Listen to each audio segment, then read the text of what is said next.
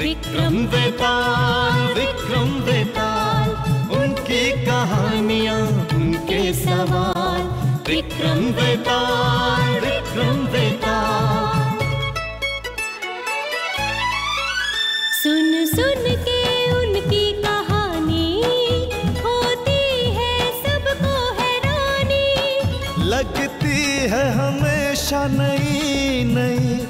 है चाहे सदियों पुरानी। अंधेरों से रिश्ता है जिसका। हवाओं से नाता है उसका। जमाने की परछाइयों से। वीरान जीवन है जिसका। है आशियाना उसका। सिद्ध बड़ की डाल विक्रम विक्रम नमस्कार श्रोताओं। रेडियो धारावाहिक विक्रम बेताल में मैं संजय और राधिका आपके लिए हाजिर हैं एक नए एपिसोड के साथ। धन्यवाद संजय। मैं आप सभी का कार्यक्रम में स्वागत करती हूँ। श्रोताओं राजा विक्रम के उत्तर देते ही वेताल एक बार फिर से उड़कर सिद्ध बड़ के पेड़ पर जाकर उल्टा लटक गया। राजा विक्रम अपना वचन पूरा करने के लिए वापस बड़ के पेड़ के पास आया। पेड़ पर उल्टा लटके बेताल को उतारा और अपने कंधे पर लाद कर शमशान की ओर जाने वाले मार्ग पर चुपचाप चलने लगा। संजय क्या बेताल ने राजा विक्रम को फिर से एक नई कहानी सुनाई? राधिका तुम बहुत उतावली हो हाँ? श्रोताओं की तरह ये जानने के लिए कि बेताल आज कौन सी नई कहानी सुनाने जा रहा है। तो सुनो।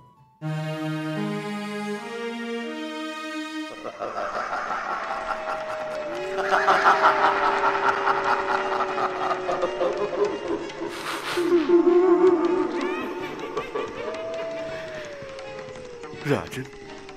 मदनपुर नगर में वीरवर नाम का एक राजा राज किया करता था। उसके राज्य में एक वैश्य था, जिसका नाम हिरण्यदत्त था। उसके मदन सेना नाम की एक कन्या थी। मदन सेना एक दिन अपनी सखियों के साथ बाग में गई। बाग में संयोग से नगर सेठ सोमदत्त का लड़का धर्मदत्त अपने मित्र के साथ आया हुआ था। किसी बात पर मदन सेना खिलखिलाकर हंस पड़ी। तो धर्मदत्त का ध्यान मदन सेना पर गया।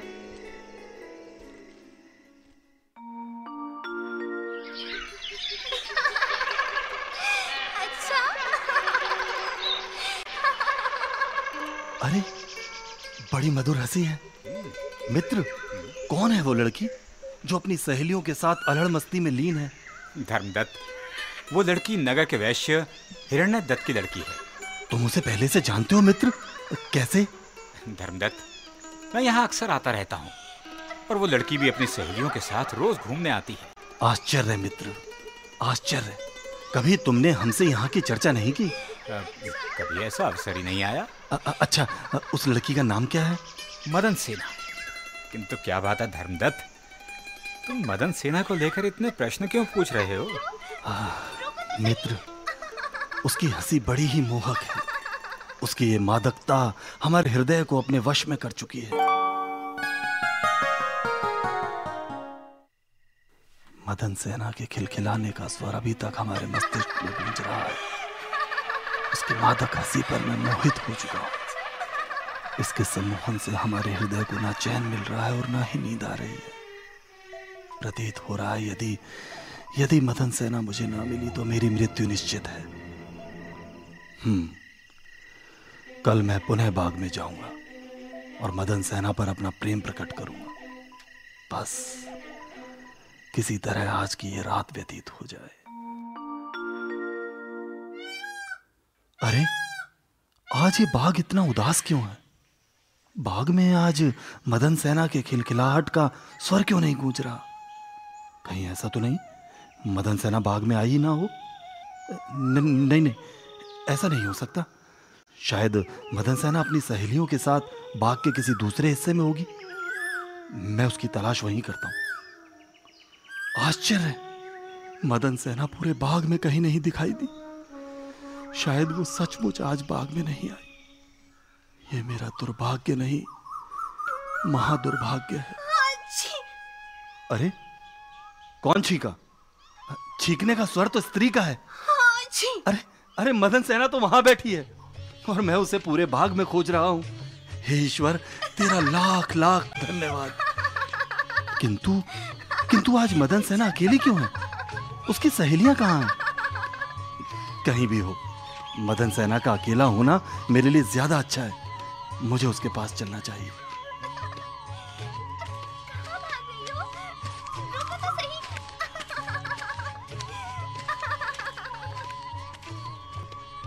मदन सेना? आप? कौन है आप? और इस बाग में क्या कर रहे हैं? मदन सेना यहाँ मैं सिर्फ़ तुमसे मिलने आया हूँ। मुझसे हैं कौन? मेरा नाम धर्मदत्त है और मेरे पिता का नाम सोमदत्त। मुझसे क्या चाहते हो? आपका प्रेम। क्या? धर्मदत्त जी ये आप क्या कह रहे हैं? वही कह रहा हूँ जो सच है। मैं तुमसे बहुत प्रेम कर और बदले में तुम्हारा प्रेम पाने की उम्मीद लेकर आया हूँ। नहीं ये संभव नहीं हो सकता। मैं तुम्हें अपने प्रेम पर अधिकार नहीं दे सकती। मैं तुम्हारी नहीं हो सकती। लेकिन क्यों? क्या दोष है मुझमें?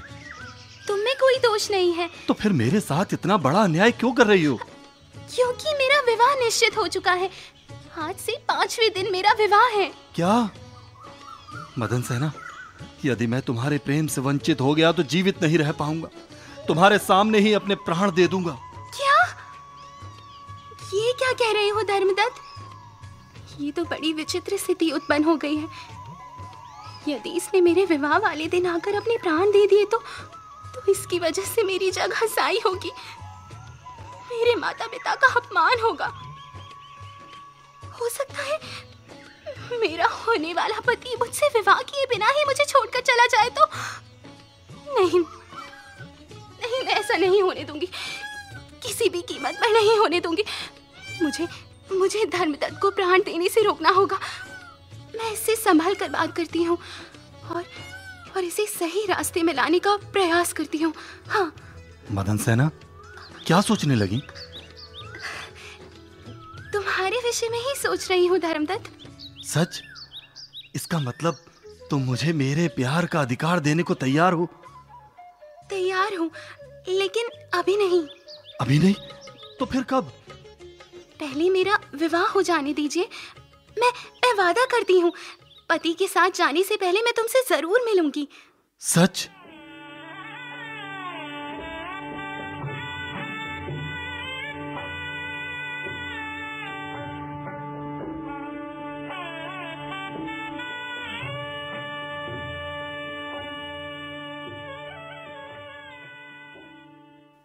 सुनो जी। आज हमने एक साथ गृहस्थ जीवन में प्रवेश किया। गृहस्थ जीवन विश्वास और समर्पण के बिना आगे नहीं बढ़ पाता। बिल्कुल सही कह रही हो मदन सेना। विश्वास और समर्पण किसी भी सफल गृहस्थ में नींव की भूमिका निभाता है। इसी नींव पर परिवार का भवन तैयार होता है। तुम्हारे उत्तम विचार जानकर मुझे बहुत प्रसन्नता हुई है। मैं तुम्हें विश्वास दिलाता हूँ मदन सेना। अपने जीवन की कभी कोई बात नहीं छिपाऊँगा। और सुनो तुम भी मत छिपाना। जी आप मुझ पर भरोसा करें और अभय दान दे तो मैं मैं आपसे एक बात कहूँ। हाँ हाँ कहो अवश्य कहो। जी हमारे विवाह से पाँच दिन पहले बाग में मुझे एक युवक मिला जो जो मुझसे प्रेम करता है। क्या? मैंने मैंने उसे वचन दिया था। विवाह हो जाने पर पति के साथ जाने से पहले उससे मिलने जाऊँगी। वचन निभाना ही किसी इंसान के चरित्र की पहचान होती है। तुम्हें लज्जा नहीं आती? जी। हाँ? अपने पति से इतनी गिरी हुई बात कह रही हो? अपने प्रेमी से मिलने जाना चाहती हो हाँ? जी मेरा विश्वास कीजिए। मेरा प्यार सिर्फ़ आपके लिए है। मैं मैं, मैं उसे जरा जरा सा भी नहीं चाहती। उस युवक का प्रेम एक तरफा है। अगर ऐसा है तो उससे मिलने की आवश्यकता तुम्हें क्यों महसूस हुई? उससे वचन जो किया है प्राण जाए पर वचन न जाए यही परंपरा है हमारे परिवार की। मैं इस परंपरा को निभाना चाहती हूँ। हाँ यदि आप चाहते हैं कि मैं अपना वचन ना निभा पाने के बोझ तले ज़िंदा रहूँ तो तो नहीं चाहती। नहीं नहीं मदन सेना। तुम्हें अपना मन छोटा करने की ज़रूरत नहीं। प्राण जाए पर वचन न जाए की परंपरा को निभाना ही तुम्हारा धर्म है। जाओ मदन सेना और अपना धर्म निभाओ। सच?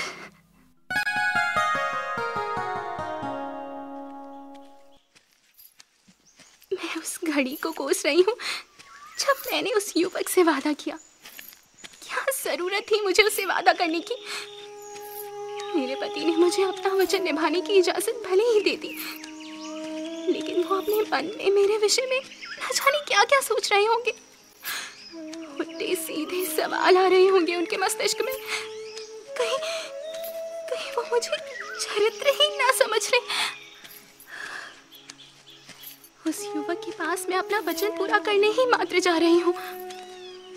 किंतु उस युवक ने मेरे चरित्र पर दाग लगाने का प्रयास किया तो नहीं नहीं उसे ऐसा नहीं करने दूँगी। मैं अपने पति के विश्वास को नहीं तोड़ूँगी। किसी भी कीमत पर नहीं। यदि उस युवक ने मेरी विवशता का अनुचित लाभ उठाने की कोशिश की तो तो तो मैं अपनी जान दे दूँगी। ठहरो। कौन है? मैं एक चोर हूँ। क्या चाहते हो? एक चोर क्या चाहता है? धन? मेरे पास धन नहीं है। आपको चाहिए तो मेरे सारे गहने ले लो लेकिन मुझे जाने दो। मुझे कहीं शीघ्र पहुँचना है। मेरा इरादा भी यही है कि मैं तुम्हारे सारे गहने लेकर चुपचाप चला जाऊँ। लेकिन लेकिन लेकिन क्या? मैंने अपना इरादा बदल दिया है।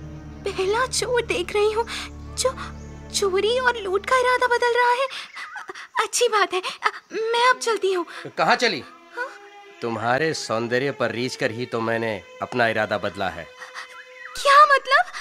मैं तुम्हारे रूप पर मोहित हो गया हूँ। तुमसे प्रेम करने लगा हूँ। बदले में मैं तुमसे प्रेम पाना चाहता हूँ। भगवान हे भगवान यदि इस चोर से सख्ती से पेश आती हूँ तो ये मुझे यहाँ से जाने नहीं देगा। चोर है चोर का क्या भरोसा? मेरी मेरी हत्या भी कर सकता है। मुझे मुझे इस समय बड़ी समझदारी से काम लेना होगा। हाँ। क्या सोच रही हो? जी मैंने किसी को वचन दिया है। अभी उससे मिलने जा रही हूँ। प्राण जाए पर वचन न जाए। मैं मैं तुम्हें वचन देती हूँ। वापस आते समय तुमसे ज़रूर मिलूँगी। मेरी यही प्रतीक्षा करो। लेकिन इस समय मुझे जाने दो। अच्छी बात है। लेकिन ध्यान रहे मैं तुम्हारी यही प्रतीक्षा कर रहा हूँ। अपना वचन भूल मत जाना। नहीं भूलूँगी।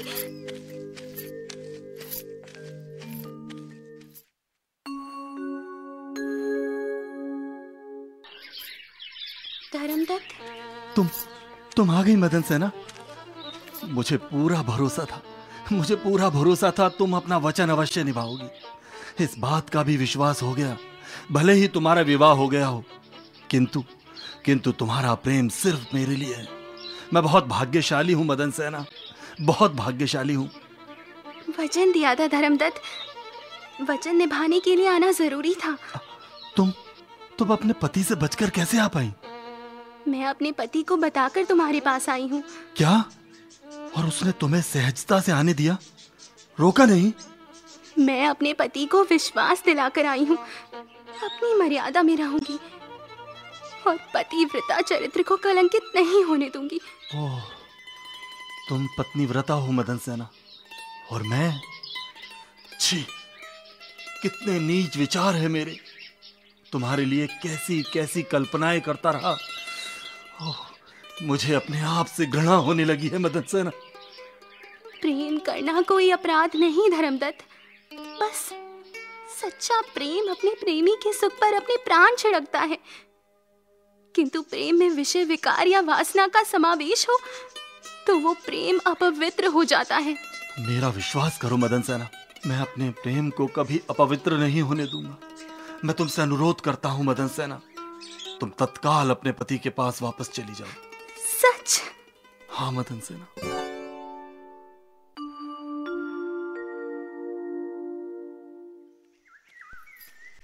ईश्वर ने मुझे साहस और धर्मदत्त को सद्बुद्धि दी। तभी धर्मदत्त ने मुझे सहजता से वापस जाने दिया। लेकिन वो चोर जो अभी भी वहाँ खड़ा मेरी प्रतीक्षा कर रहा होगा क्या ईश्वर उसे सद्बुद्धि देगा? लो चोर सामने ही खड़ा है। तुम बहुत जल्दी आ गई। उसने तुम्हें इतनी जल्दी कैसे छोड़ दिया? वो मुझसे प्रेम करता है सच्चा प्रेम। जब मैंने उसे बताया कि मैं अपने पति को बताकर उसके पास आई हूँ और अपने पतिव्रता होने की दुहाई दी तो उसने मुझे छुआ तक नहीं और मुझे अपने पति के पास लौट जाने को कहा। सो इस तरह मैं उसके पास से इतनी जल्दी आ गई। आश्चर्य। इसका पति इसे उसके प्रेमी से मिलने भेजता है। ये पति का बहुत बड़ा त्याग है। और प्रेमी, वो भी सज्जन निकला। उसने सज्जनता दिखाते हुए उसे वापस पति के पास भेज दिया। और ये स्त्री अपने वचन का पालन, अपने चरित्र को दांव पर लगाकर कर रही है। यह स्त्री गंगा की तरह पवित्र है। यदि मेरे हाथों से अपवित्र हुई तो मैं अपने आप को कभी क्षमा नहीं कर पाऊँगा। सोचने का समय नहीं है। तुमसे लौटते समय मिलने का वचन दिया था। सो अपना वचन पूरा कर रही हूँ। मेरे मेरे पति भी मेरी प्रतीक्षा कर रहे हैं। मैं ज़्यादा समय तक यहाँ नहीं ठहर सकती। चलो मैं तुम्हें सुरक्षित छोड़ आता हूँ ताकि रास्ते में मेरे जैसा कोई दूसरा चोर न मिल जाए। और तुम्हारे अकेलेपन का अनुचित लाभ न उठाए। आश्चर्य! ये चोर कह रहा है? विश्वास नहीं होता। चोरी करना मेरा पेशा है। मेरा जीवन यापन का माध्यम है। माना चोरी करना नीच कर्म है। किंतु मैं इतना भी नीच नहीं हूँ जो तुम्हारी सज्जनता का अनुचित लाभ उठाऊं। अब चलो ज़्यादा देर करना तुम्हारे लिए उचित नहीं होगा। चलो। चलो।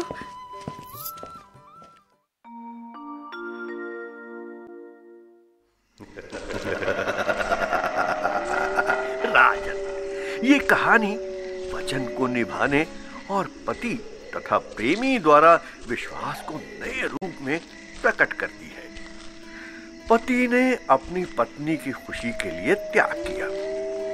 धर्मदत्त और चोर ने मदन सेना की खुशी के लिए त्याग किया? अब बताओ राजन। पति धर्मदत्त और चोर में से बड़ा त्यागी कौन है? हम्म? राजन मेरे प्रश्न का उत्तर जानते हुए भी नहीं दोगे तो तुम्हारा सिर टुकड़े टुकड़े हो जाएगा। चोर। कैसे राजन? चोर कैसे? सुनो वेताल।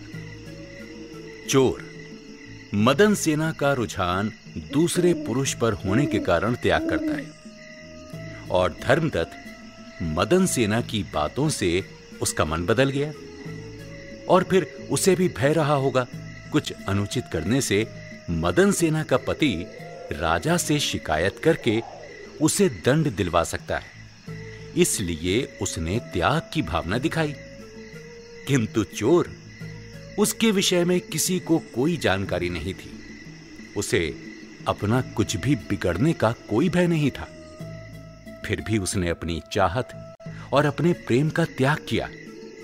इसीलिए चोर ही सबसे बड़ा त्यागी हुआ। भाई वाह राजन, वाह वाह वाह। आपने एकदम सही उत्तर दिया।